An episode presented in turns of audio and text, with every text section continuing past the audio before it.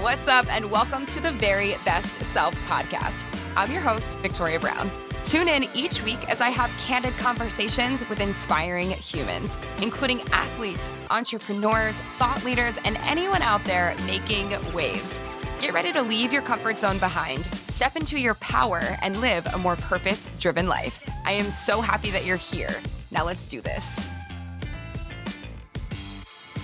Welcome back. Welcome back to the very best self podcast. It's me. It's your host, Victoria Brown. And so today's episode, when I tell you guys that I enjoyed every single minute of this conversation, like I I really did. I enjoyed every single minute. Um, so today's guest is Pat Dossett, and he is a former Navy SEAL, uh, which I feel like I could have done an entire episode just talking about his life as a Navy SEAL and what that training was like, uh, and you know the the physical and mental grueling experience that he went through to get to where he was. But beyond that, um, you know, he eventually, after nine years of service, left the Navy SEAL teams uh, and went on to you know study business at the Wharton School of Business. Uh, he worked at Google for some time, and now he uh, we talk about what talked about what he's doing most recently, which is his company called called Made For. So he is the co-founder of this company called Made For, um, which are simple practices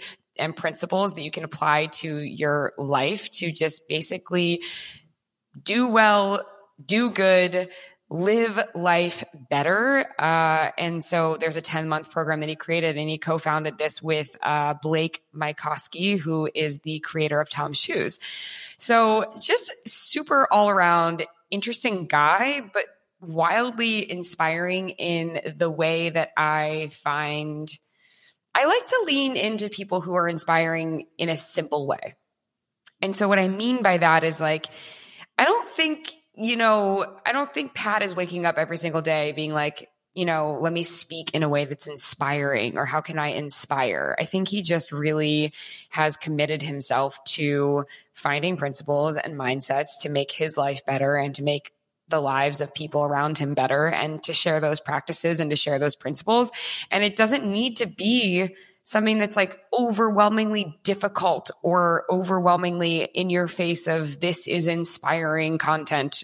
Please, you know, consume this inspiring content. Like the world doesn't want that. The world doesn't respond to that, I don't think. Uh, and so everything that he shares, I think is inspiring because it's very simple. Um, I'm going to stop talking about it and we're going to get into this episode because I know that you're going to love it as much as I do. Uh, and I know that you're going to want to write down a lot of the things he has to say uh, and feel kind of motivated to kick ass in your life just by simply listening to how he got to where he is and, and what he's working on today. So let's get into it. All right, you guys, welcome back to the very best self podcast. I have Pat Dossett on today. I am very excited about this interview, just given who you are, what your background is, what I've learned about you thus far, and what you're creating right now um, is. It's just, it's a lot of stuff that I'm hugely interested in. So I just want to say thank you first for just being on the pod. Amazing, Victoria. Thank you for having me. I'm excited to be here. Yes. So I guess, you know, what you're working on right now is currently, or what you've been working on, I guess, since the height of the pandemic really um, is your company which is called made for uh, and so this company is co-founded uh, with the tom shoes guy Blake Mycoskie, yep. uh, who I actually have met before, by the way. That's like such a random, random thing, but I interned in LA. This was like oh my god like 10 years ago. No, no uh, and they had like a giant warehouse and i was working for this woman um, and she was working on marketing for them. And anyways i was like following her around because i was her intern and so i was like at like their original offices uh, oh no way. kind of, yeah like i saw one of the original shoes that had like cardboard as the sole it's like kind of crazy. That's so wild. The um, fun story about that original office, and I, I, obviously was not a part of Tom's, and I was not there when this happened. But one of yeah. my teammates at Made For uh, was there, and she said um, at one time they split the warehouse with the Red Hot Chili Peppers, and so the Red Hot Chili Peppers were recording. Um, I don't know if it was Californication or one of their big albums, and they were always like playing all day long. And then they would come over and hang out, and, like poke their head in, and like want to grab free shoes or use the bathroom. And so, um, yeah, that's funny. That's that is very funny. That is awesome.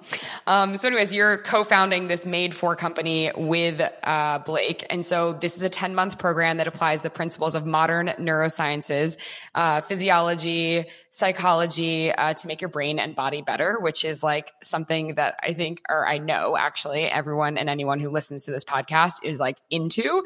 Um, any we as we talk about how to be better mentally, physically, emotion, emotionally, spiritually. It's just how to be better. Um, so we're going to get to that, but I kind of want to work backwards because you started out as a Navy SEAL, which is like one of the most incredible, incredible accomplishments that any human being um, can possibly do. So I want to talk about your life as a as a Navy SEAL and kind of how you found yourself in that world of things and and what your experience was like and what drew you to it. Yeah, totally. Um, uh, it's so wild. You know, I feel oftentimes we hear about Navy SEALs and, you know, it gets put through the media or through movies and television and whatnot, or these, these superhuman folks that do are just different. They're wired differently than the rest of the world, and um, just built different.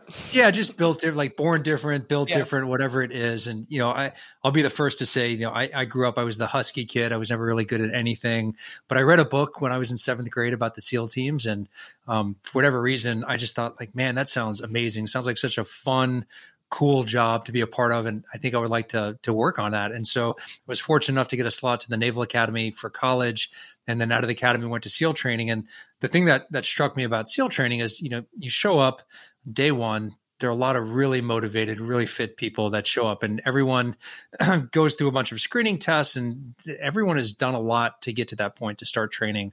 My class, we started with 220 people everyone had everything they needed you know everything they needed to be successful in training and even when you're going through training they they actually do this like crawl, walk, run approach. So they teach you how to swim, they teach you how to run, they teach you how to do the obstacle course, and they give you all the tools you need to be successful. But for whatever reason, as you're going through training, people decide that they don't want to continue, they quit, right? And so five weeks in, that 220 was down to 150.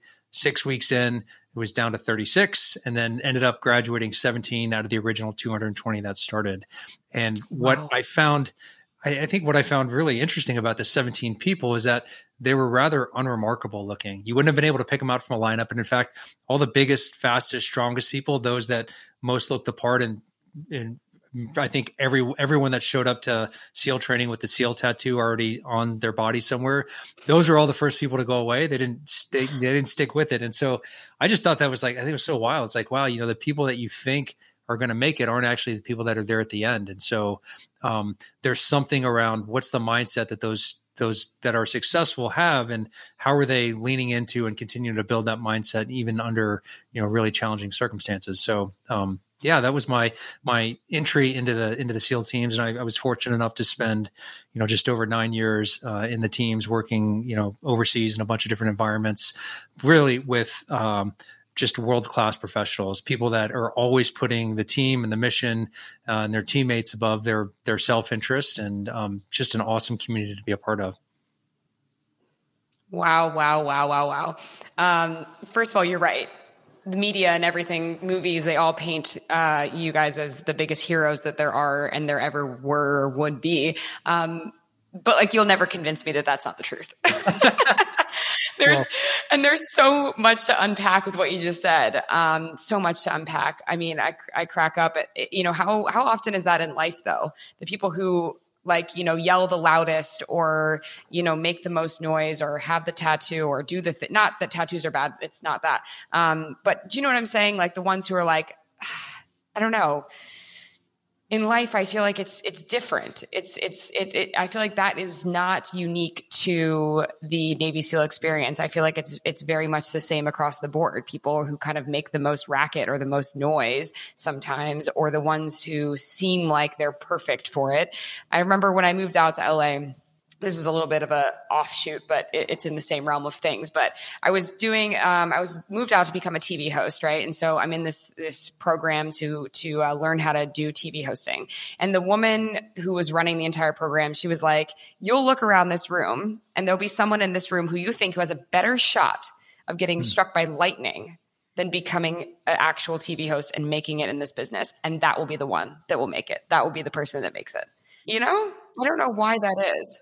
I think it I think it's awesome because oftentimes we place so much emphasis on the packaging or the wrapping or you know the almost the external factors of what we think define success and we don't pay enough attention to what's going on underneath that packaging like what's what's someone's mindset, how much they want something, how much are they're willing to work for it. And what I think is cool about that is when you realize that that's where the real value ha- is had or where the real gains are, that all of a sudden you recognize that anything is possible, that I can change, I can achieve whatever I want to.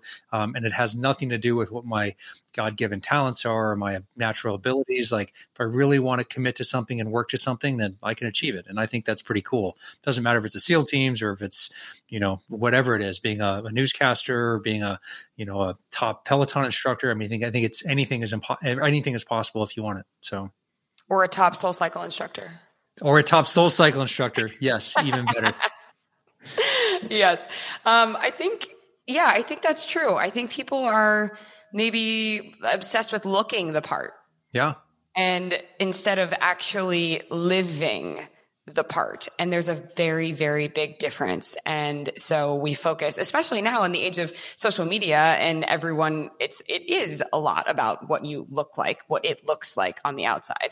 And so people are just trying to find this polished version of themselves on the outside and, and instead of really focusing on what's within. And I think you're right. That's the difference maker. And beyond that, I'm actually curious though, to go back to what you said earlier. So you said they give you all the tools that you need to be successful, right? They teach you how how to the the crawl, walk, run approach, and how to swim, how to do all these things. Do they do they also in SEAL training?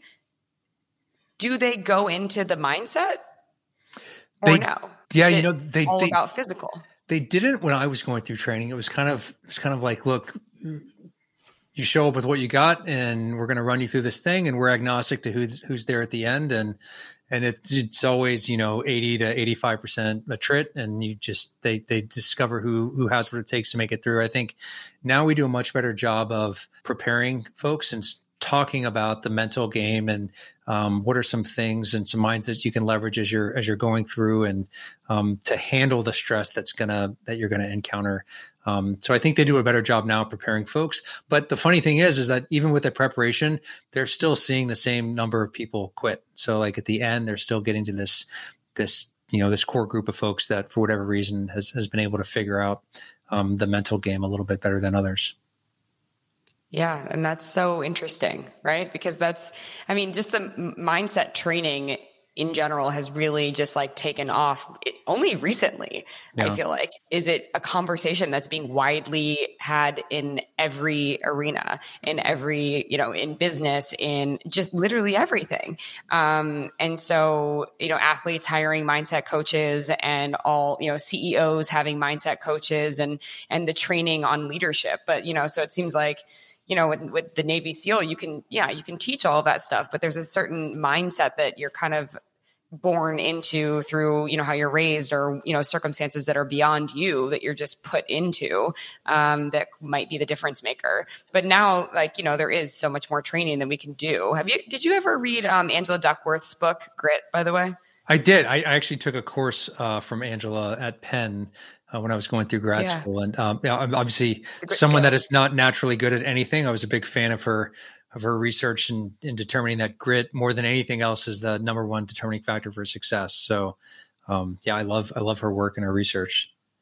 I absolutely love and adore her work and her research as well. And the, her, that book, to anybody who's listening, if you have not read Grit by Angela Duckworth, absolutely unequivocally read that book. It was it was major. I I, I loved it. Um, but yeah, you don't. It's it's that that it's it's mindset once again, like developing and grit and cultivating grit is something that you can create within yourself. It doesn't have to be something that like you are born with, right? Because like as I was saying prior, you know, it used to be that. It used to be like, you know, you succeed based on, you know, these these factors that you can't even put your finger on that are all related to mindset and those who have it have it and those who don't don't. But now there are you know trainings and things where you can develop and cultivate mindset that a mindset that can kind of set you up for success in in your life as well which is it's just i don't know that's why i do this podcast because i'm hugely fascinated by the mind and the brain and the fact that like we don't have to just take what we're given in this life like we can create every single one of us, we have the power to create whatever life we want to create if we're willing to work on our mindset and and God, just believe in ourselves, you know?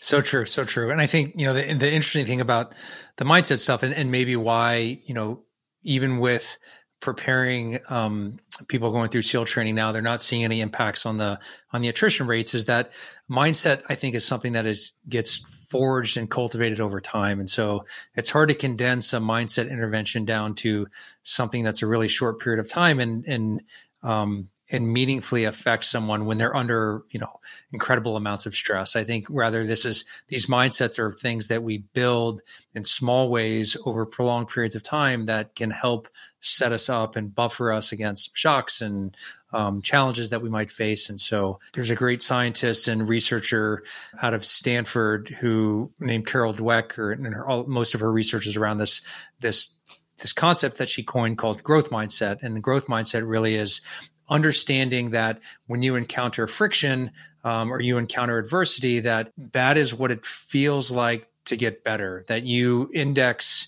um, challenges with like growth, and not that when you when you encounter a challenge that you you you encounter in such a way that tells you that you're not going to be successful, or that you're not the type of person that can be that you're going to you know uh, succeed at whatever it is you're trying to. So this this almost this ability to frame everything in the term of in the in the lens of I am always growing, I'm getting better, and when I feel stuck or I'm having to work hard, this is what it feels like to get better and to be excited about that. And so it's kind of a cool thing and the and the research around that is that even just by being aware that that there is such thing as a growth mindset the alternative is a fixed mindset where you would you encounter um, these things as signs that you're not going to be successful you're not capable but even being aware that these two mindsets exist you start to identify ways that you can lean into and build that growth mindset over time. And so, obviously, the more time you spend building those mindsets, the more robust that circuitry gets, and the and the more powerful the uh, the effects are for you.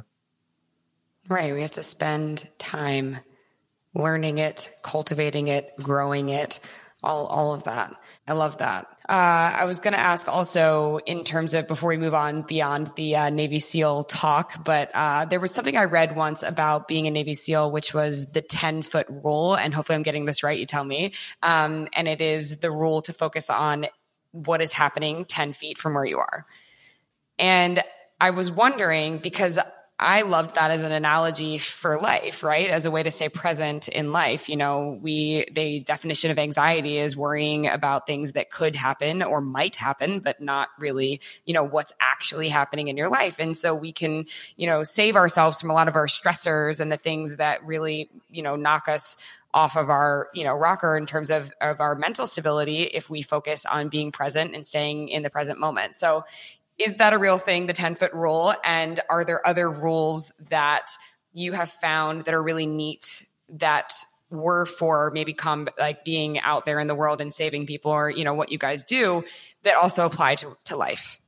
Yeah. Um, so I, I hadn't heard that. I haven't heard it framed that way uh, before in the 10 foot rule, but I think there's some version of this, um, that, that we certainly lean into and leverage. And the, the way that I like to talk about it is that, this when you recognize that you have the ability to move the horizon or the finish line to a place that feels not only not only inspires you to get into action, but also um, to a place where you feel confident and capable that you can get to. That's a really important thing. It's almost it's a superpower that that we have, right? And so when you start something like Hell Week, where you're going to be awake for five and a half days, and um, you're not gonna you're to be cold and wet, and it's this it's this big crucible event going through SEAL training, when you start it and you try to think about the entire week, it's it's overwhelming because in the first five minutes you're cold, you're already cold and tired and wet, and everyone starts kind of under the weather, and so um, you have to pull that that horizon in much closer, and you can't think about the full week. You have to think about all right, I'm going to make it to the next meal or I'm going to make it through this next evolution. Or sometimes it's, hey, I can see 10 feet in front of me and I know I can make it that next 10 feet. And that's what I'm going to focus on right now. But knowing that you have the ability to move that, whatever that, that, that horizon, that finish line out to a place that feels manageable to you is really, really important because it allows you to basically handle whatever comes your way. And it doesn't matter if it's in training, if it's in combat, if it's at home under lockdown with kids and stress like we always have this ability to move to a place or move that um, that finish line to a place that feels manageable com- you know that induces you know a feeling of calm and certainty that we can get to where we need to go. So i think that i think that's really really important. Is that something they taught you or just something you did your, on your own to get you through the training? Yeah they they didn't really teach us um, in any specific way other than training was a forcing function for that. Like you very quickly realize that, man, if I focus on the entirety of these events or the entirety of training, I'm never going to make it. I have to, I have to break it up into manageable, into manageable chunks. And, you know, oftentimes I think this idea of being present is is gets held up as like this is the ideal state if we're present all the time and that's where we want to be. But mm-hmm. the truth is is that we can exist in the past. We can exist in the present. We can exist in the future. We can you know look out towards something that is far off in the distance or something that's much closer in.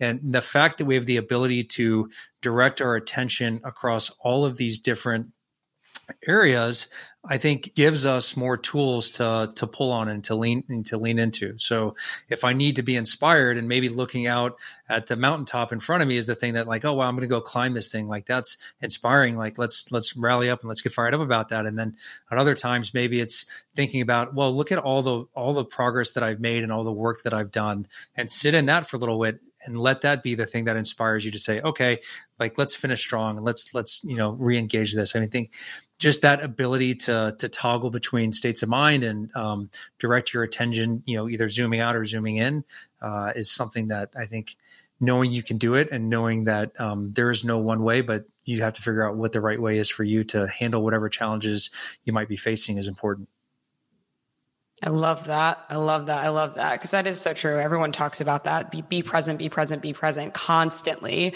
Um, and I love breaking down the things that are like kind of trending, if you will. Mm. Uh, I love breaking those ideas down. And I have always been a huge, huge, huge, um, you know, fan of looking backwards too, because I think when we when we do constantly look forward because it is it is important right to set goals for yourself but i think like the target sometimes does feel so incredibly far away and then you just you automatically forget about everything you've ever accomplished before every yeah. single obstacle you've faced everything every challenge you've overcome and so it makes it really hard to be proud of yourself. And i think it's really important to be proud of yourself. Yeah. and and so moving that horizon i think is is is great. So like if you're someone who you know you're you're beginning your fitness journey let's say and maybe you want to get into running and you want to run a mile you know don't focus on actually doing that per se the first time you go out to, to, you know and hit the pavement it's like okay i'm going to run to the stop sign. And then go out to that you know wherever the stop sign is and then the next day you're like okay i'm going to run to the stop sign and run to the stop sign or run to the stop sign. And then eventually you're going to reach that stop sign and you're like uh i think i could keep going. And like you're just going to keep you know, continuing to move that needle forward. Um, but I think that's a great way to look at it is, you know, don't let your target always be something that's so, so incredibly far in the distance because it doesn't give you a lot of room to feel good about yourself today. Yeah. Yeah. So, as you move towards it. So, and so, such a good point that, especially for, you know, for high performers or high achievers, they are always focused on bigger, faster, better, stronger, like whatever the next thing is. And you never, it, it, it's sometimes you can fall into a trap where you actually don't sit um, and take time to recognize the wins and to recognize all the great stuff that you've done and to like really savor and celebrate. And I think that's important because in doing so, it helps you build even greater positive momentum. And that momentum can be a really powerful force to carry you through days when things don't go well or you get knocked off course. Or I always like to say life gets a vote and like uh, there's only so many things that we can control. And so making sure you're taking time to celebrate those wins and to check in with, you know, the, all the great stuff that you're doing and the progress you're making, I think is, is incredibly important. Something that I know I could do a better job of. And, and a lot of people that I work with, um, I think it's something that we could all benefit from. Yeah, celebrating your wins, celebrating your W's all the time. um, so, you know, how similar, you know, we're in the age of right now of, you know, the Olympics are happening and these athletes are training for this, this, you know, this ultimate event uh, and they train for four years for their sport right? For this like giant competition uh, on the world stage and the level of like you know performance anxiety they must experience some of them and the mindset they go through. You know are there is there overlap you know between being a navy seal do you think and and and being an olympian and what these athletes are facing? I i think uh, 100% i mean i would say the stakes are maybe a little bit different. You know, one is life and death. Um, and the right. other, the other is not. But I would say at an individual level, they probably both feel very much the same way, right? And so, you know, if you, if you've trained for four years or you've spent your whole life trying to make it to this event or make it into the Olympics and and you're going to be judged in your performance and you know in one take or you know one run down a mountain then that's a ton of pressure. And if you're not able to perform then it's going to feel very much like death to you or it's going to the stress associated with it would not be unlike what you might feel in in combat I would say. And so um yeah, I think uh, there's a lot of parallels there, and and it's been interesting to watch this Olympics. You know, we've seen a number of athletes that really had really high expectations that maybe didn't meet those expectations, whether they were personal expectations or um, those placed upon them by the global community. And it just makes you realize, like, look, these people are humans too. Uh, they experience pressure the way, the same way that we all experience pressure. And I think the thing that I've just come to appreciate is that the tools that they leverage and the things that help set them up for success to perform in their events are the same things that all of us can leverage and lean into to perform in our everyday lives. You know, we have uh, an advisor at, at Made for actually a former teammate of mine, Dan Cnossen. He's uh he's an Olympian. Um, he's won, I believe, six medals to date.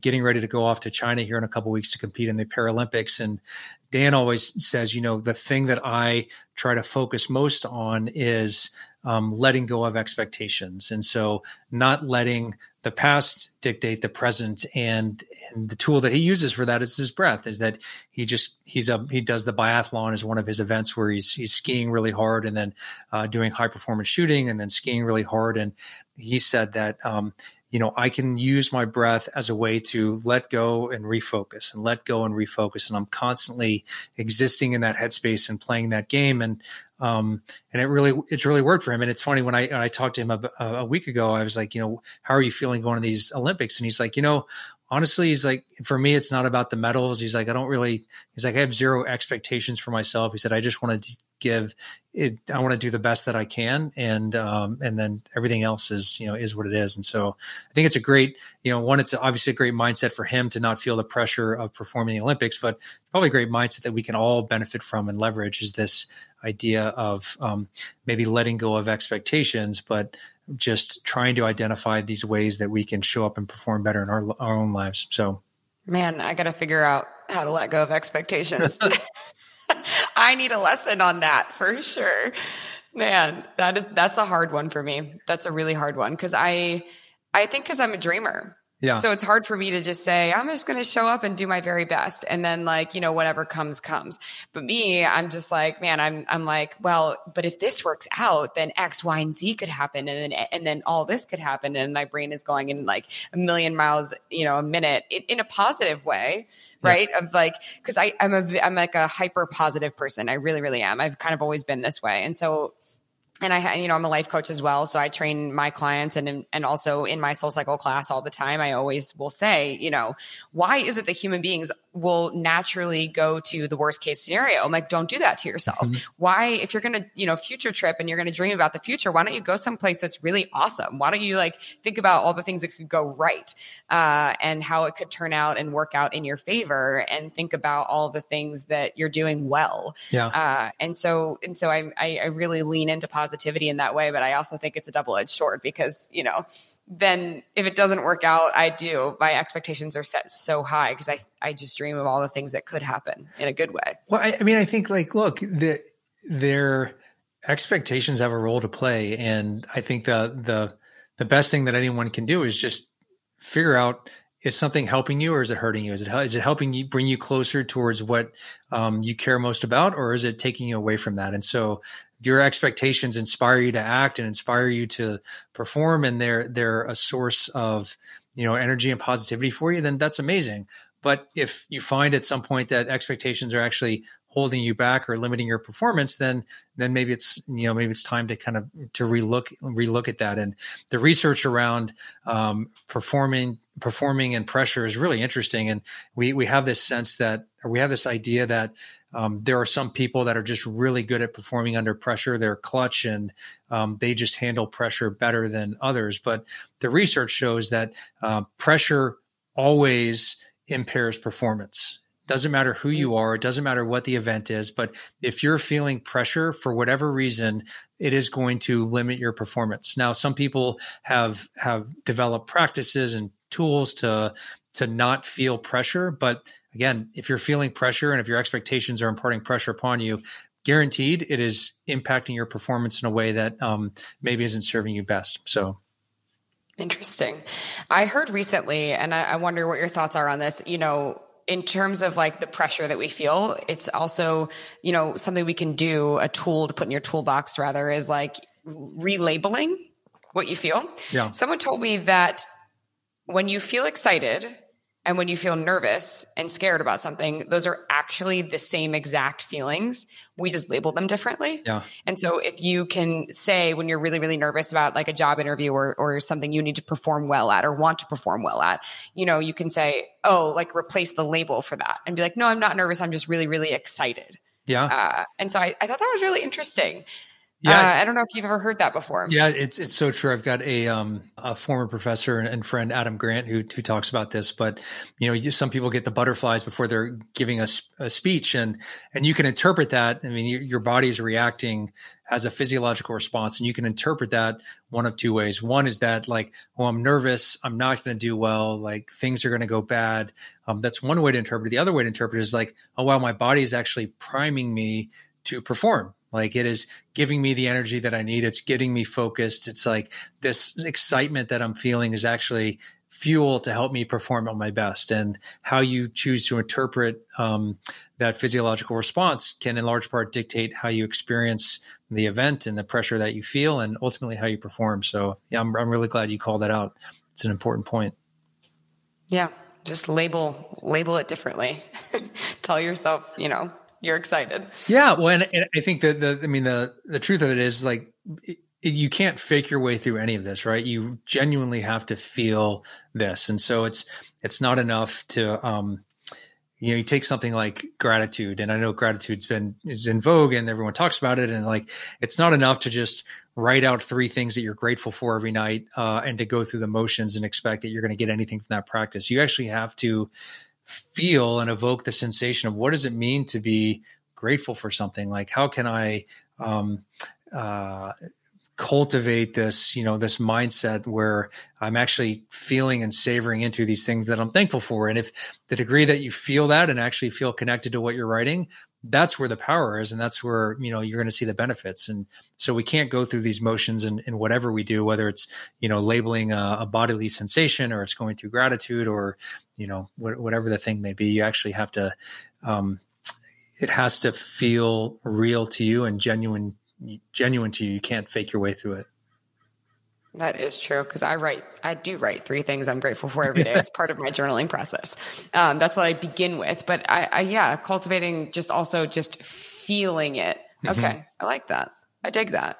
I think I knew that, but I wasn't really considering it because I do rush through it some days. Mm. You know, I'm like, yeah, I'm grateful that uh, you know my my dog. I walked my dog today. You know what I mean? I just rushed through it yeah. instead of like actually feeling the sense of bodily sensations of like what it is to be grateful, and that's and and feeling that inside just you know brings attracts more of it. So hmm. it's interesting. All right, so Navy SEAL to then you transition out of being a Navy SEAL, I left the SEAL team and went to business school, uh, very reputable, reputable school as well. So, you know, what did you study in school? And then, you know, what made this shift and transition? What was that like for you? Um, and then we'll obviously get into Made For, and I want to talk about all that that is and what it encompasses. Yeah. Um, well, you know, I, I would say leaving the teams is one of the hardest decisions I've ever had to make. I love that community, and I, I, you know, for all intents and purposes, grew up my entire adult life. I'd grown up in the military, and so um, it was a hard thing to walk away from. But I recognized at some point that I love jumping and diving and shooting and blowing things up and traveling around and all the all the you know the bright shiny things about being a SEAL. But what I loved most was working with a small group of committed people um, on really hard mission sets to create positive outsized effects. So with a small group of committed people, can we make a big positive difference in the world? Um, and I got that in spades in the in the SEAL teams, and um, I started to realize that I didn't have to be in the military in order to do that. That I could, you know, change out my tool set, maybe go to business school, acquire some new some new skills, some new tools, but ultimately come back together with a small group of people and work on a, a mission that I cared about and, and, make a big positive difference. And so that was my focus going in. I, I studied uh, entrepreneurial management and finance, and really just learned a little bit about what the business world was all about. It was completely foreign to me, but what was interesting about that experience is one of the classes that I took was actually an undergraduate class that I audited taught by Angela Duckworth, and her course was an oh. int- yeah. So come full circle, her course was a uh, an introduction to the field of positive psychology, and um, I'm not someone that's into like soft guru type things, but I thought this course sounded interesting, and I knew eh, I was familiar with Angela's work, and so I wanted to check it out. And what she talked about, and um, this is a, a, field that's really been championed and, and, built out of the University of Pennsylvania and uh, under Dr. Martin Seligman, was this idea that in any intervention, be it you know physical health or mental health or behavioral health, there are really two sides to the equation. One side is we can focus on harm reduction, bad behaviors, uh, minimizing you know downside risks. So, what are the things that we have to stop doing, or what are the diseases that we can treat? And they and and the whole field of positive psychology said, you know, that's great. That's only half the equation. The other half of the equation is what are the positive things that we can be in pursuit of, be they habits or mindsets or things in our environment or uh, relationships we can cultivate, things that we can do that that are in line with the way that our brain and body are designed that help us unlock our capacity for good and ultimately set us into a, a place of flourishing and living a better life. And um, so that course for me was like, oh, this is amazing. This is all great stuff. It mapped a lot, uh, very much to what I was seeing in the SEAL teams, those 17 people leverage, but also um, they had all of these studies to back up. So these were these were you know rigorous, or long long term, and uh, a significant amount of like research studies that had gone into this field and were proving out the things they were talking about. And so I love that. And from the from the time I took that course uh, until I ended up starting Made For. I knew that there was something I wanted to do in the space of helping people unlock their potential, focus on doing good, growing the good inside themselves, and ultimately growing the growing the good in the world. Um, and so that eventually led to what became Made For. I have to say, this is a common theme. I feel like I find, and I talk about a lot, you know, on my podcast is people they work so hard to reach some sort of pinnacle of success that they deem, you know, the top of their mountain, whatever it may be for that for people. And when they get there, a lot of times I think people think they're meant to just stay there. You know, and and what I realize is like, okay, if like the if everything changed or maybe you find burnout in the thing that you're in or you want to do something different, like think about all the things that you love about what you do and extract those things from what you do and then ask yourself how can you create something else that you love just as much? Because the answer is you actually definitely 100% can. We all can. And I'm such a big believer in that because, you know, I, I've told, talked about it so much on this podcast, but, you know, the things that I knew should be true about myself, you know, I never knew that they would come in the vessel of, you know, a stationary bike. Hmm. And so that's the vessel that I've, I've, I've leaned on for the last almost 10 years now.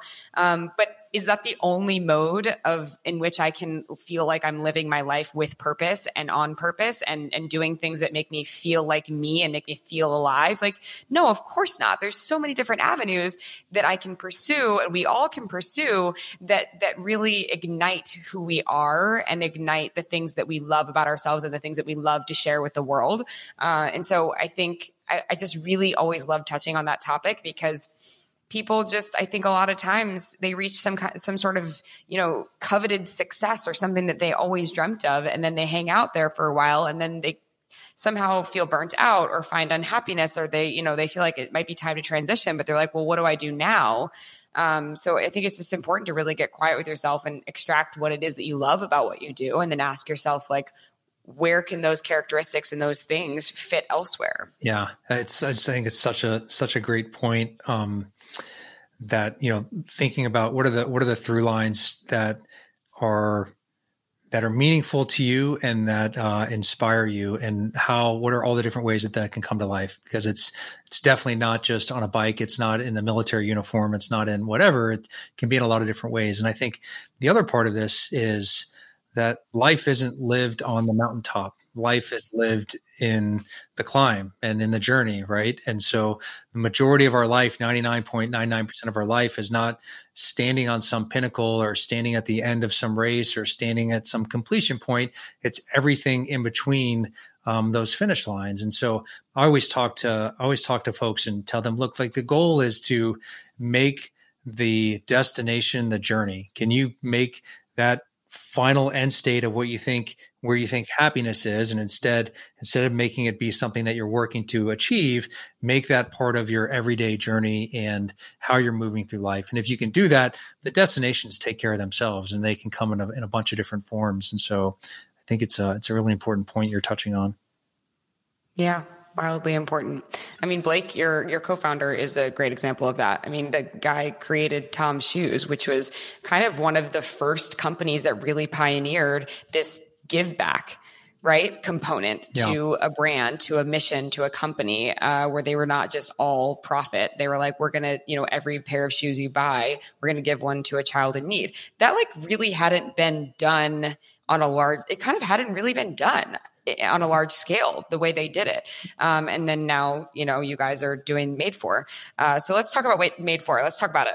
Yeah. Well, I think it's such a great, it's such a great segue going from uh, Tom's to made for because I think, you know, Blake is largely considered the, you know, the, the I don't know the founder or the the champion of social entrepreneurship. He's the thing. He's the person that inspired so many others. He he showed that this is a real business model and that people can um, people can do well and do good at the same time. And so the through line for him wasn't wasn't hey I've got to sell shoes for the rest of my life in order to do this. The the through line was how can I make business a force for good and and he wanted to prove that out in as many ways as possible throughout his entire life and so i think made for is very much a continuation of that um, we came together this was probably five years ago now uh, it, blake and i we take surf trips every year. We've got a, a, group of friends that we get together and we're on one of these trips. And Blake asked a question in the group if you could work on anything um, and just really commit to a passion project, what would that be? And kind of went around the table. Everyone had different answers. And it said, when he got to me, I said, you know, I, I've always been interested in this idea of human performance and human potential and helping people realize that they're capable of more than they ever thought possible. Um, and so that was really it. And then uh, the trip ended, and about a week later, uh, I get an email from Blake, and he's like, "Hey, that thing that you talked about, I didn't want to put you on the spot, but I'm really into that as well. Like let's let's get together and figure out what this could be. I, I think we could we could build a business around this. And so, um, short while later, we got together we got together and started working on some different ideas. And you know what came out of that was we aligned around this mission of if we can help people again show up better in their own lives, then the knock on effects of that are um, they're going to show up better for everyone else around them. They're going to lift the collective up in, in taking care of themselves. And so uh, that was with that at the time I was at Google, I left Google and we, we started working on, on what would become made for. And, you know, one of the first people that we brought on is, uh, has since become you know, uber popular over the last 10 months. But this was four years ago that um, I brought uh, Andrew Huberman on. Andrew's a neuroscientist out of Stanford. He runs a Huberman Lab podcast. And um, one of the things that Andrew studies in his lab is neuroplasticity and this idea that over the entire course of our life, we have the ability to change our brain, that we can self direct brain change. And you can view changing the brain as a proxy for changing mindset or changing behaviors or changing you know, in some ways changing our lives, that we have this ability over the entire course of our life. And so brought Andrew in and then brought a whole bunch of other really smart people uh, with deep domain expertise from, you know, Harvard and National Institute of Mental Health and chronobiologists and um, psychiatrists and, you know, behavior change experts and physiologists and really brought them all together and said, if you could take everything that you know all of the research that you've done and all the science you've been exposed to. And if you could distill it down to its smallest, most essential thing and tell someone, hey, I just want you to do this one thing for a period of time, what would you have someone do?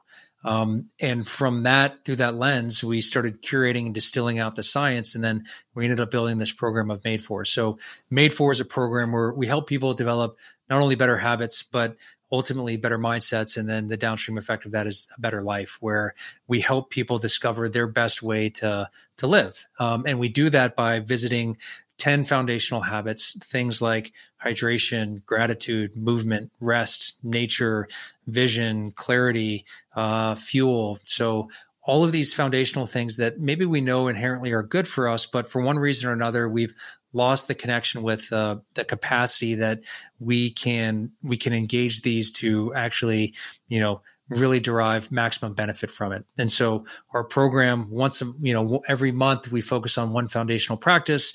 Uh, we um, deliver the science, the tools, the steps and support to get someone into action in a small way. These are just a few minutes a day, but uh, they sum to great effect so that over the course of the program, you you get to the end of the program and it's not that you have a checklist of 10 things you have to do every day to live your best life but rather that your reflexive self what just how you're moving through your day and how you're encountering challenges or frictions or setbacks um, are different you're reflexively better than you were before you started the program and, and that's that's what we've built wow so that's like rewiring your brain rewiring your how you move through each day, beginning with small practices. That's it. I just it's the smallest of steps. So we're we're very um, uh, very prescriptive around how we direct your attention and effort around these small moments of time uh, using these foundational practices. But the way that you the way that you engage the program and uh, and the results of it are that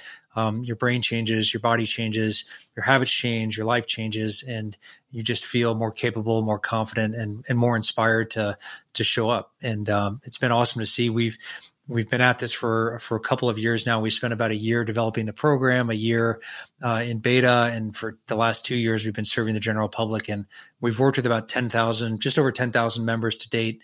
And uh, it's been awesome to see people go through this program and, and and have their lives changed in really big ways by doing some some very small things. Wow, that's incredible. That's absolutely incredible. I mean, I think we all want to feel more capable and, and more confident, you know? Yeah.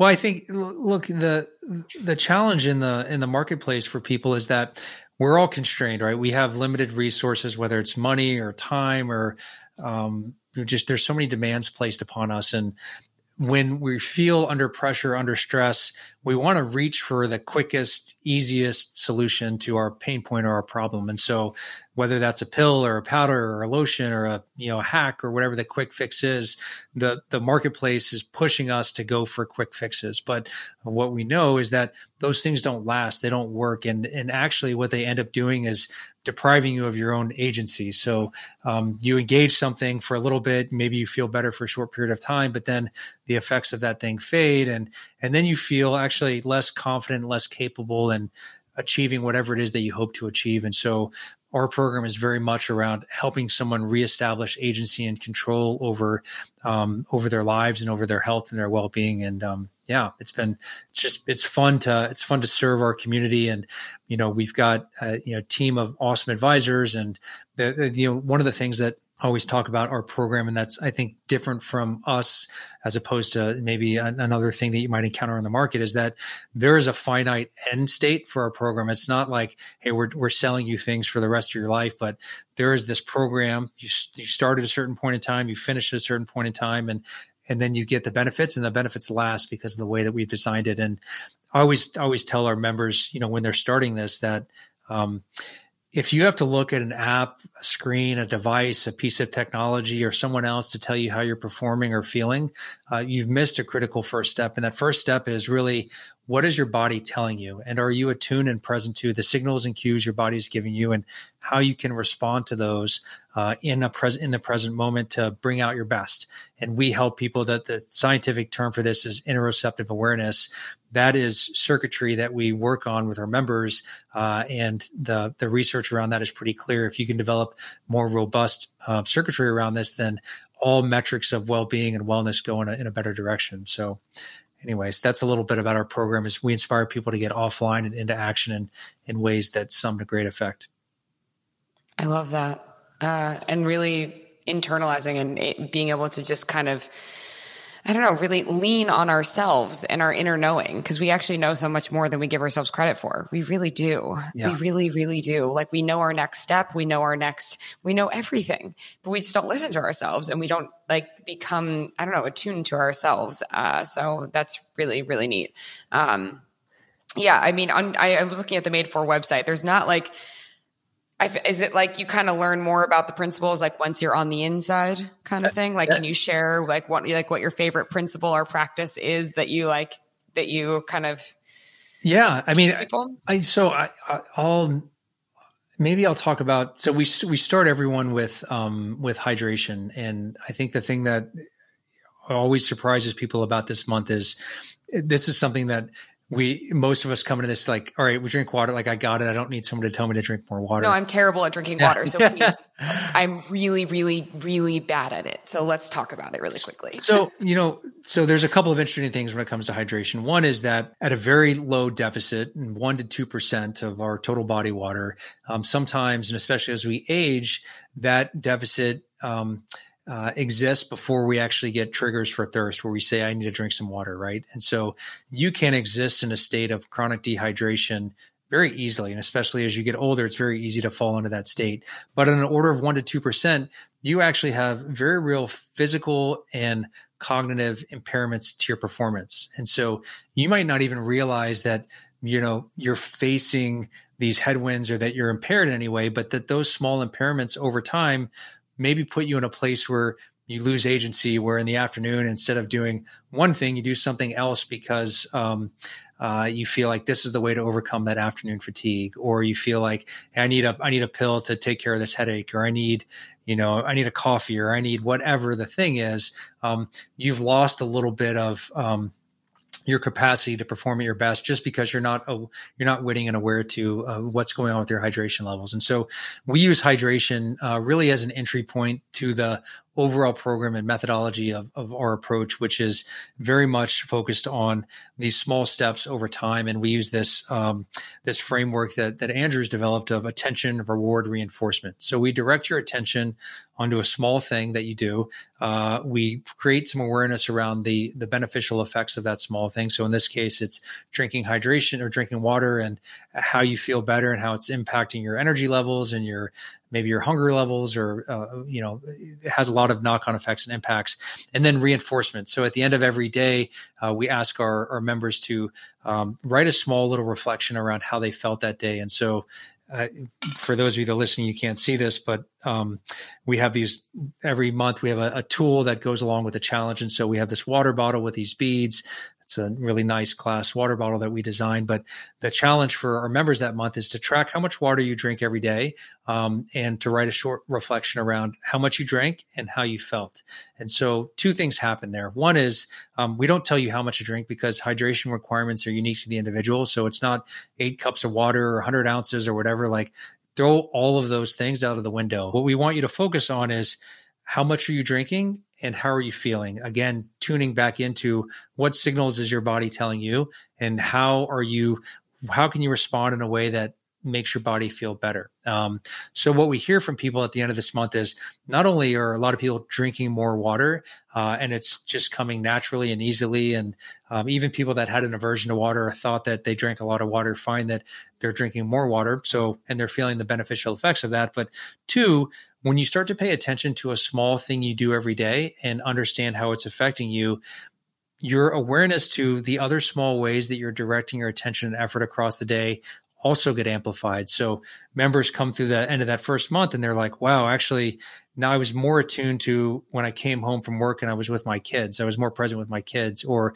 I was more attuned to what I was eating, or I was more attuned to uh, that my body really just needed to get up and move, and I was too stationary throughout the day. And so there's some really interesting knock on effects that uh, we build on through the course of the program. So um, that's an example of one month. Uh, again, it seems very, very simple, but um, there is again we have all the, the testimonials and to prove it is that the the way that we engage you uh, over this sustained period of time really leads to some some big transformations for folks. Um, and in a way that in no, you know, there's no point in our program where we tell you to stop doing something or to avoid this or, you know, this food is bad or this thing is bad. We just, we really help you focus on something that you can control that when you can control it, it feels positive. And the end state of that is that people realize that there's no one way to live life or to live a best life. There are many ways, um, and we all have our own way, and we have to figure out what our own best path is.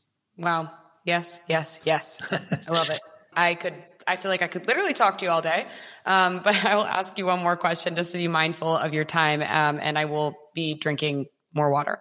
Uh, but what is the best piece of advice that you would give your younger self? Ooh, best piece of advice for my younger self. Um, I would say maybe the best piece of advice there there are two there's two parts to it and it's the same thing that uh, that we stress to our members all the time one is never underestimate the power of a small step that these small steps compound over time in really uh, transformational ways and um, can take you anywhere you want to go. And so value the small step. And then the second part of that is to be kind to yourself and to recognize that um, that's it's important that you be your own best teammate and to know that um, that life gets a vote and you're not going to do everything perfect and, and there doesn't matter if you're a seal or you're um, a SoulCycle instructor that uh, life gets a vote and we're going to get knocked off course from time to time. Um, but it's less about when we get knocked off course or when we when we maybe fall short and, and it's more about how we respond to that. And if we can use those as opportunities to extend our self grace and self compassion and be kind to ourselves then that can be really clean fuel for us to re-engage when the time is right uh, and ultimately allow us to achieve more than we ever thought possible. So small steps and uh, be kind I love it. Thank you so much for being on. I really enjoyed this conversation. Yeah, this was amazing. I really enjoyed it uh, as well, and uh, thank you for the work you do to to help spread uh, spread these messages. This is awesome. Boom, you guys! I what did I tell you?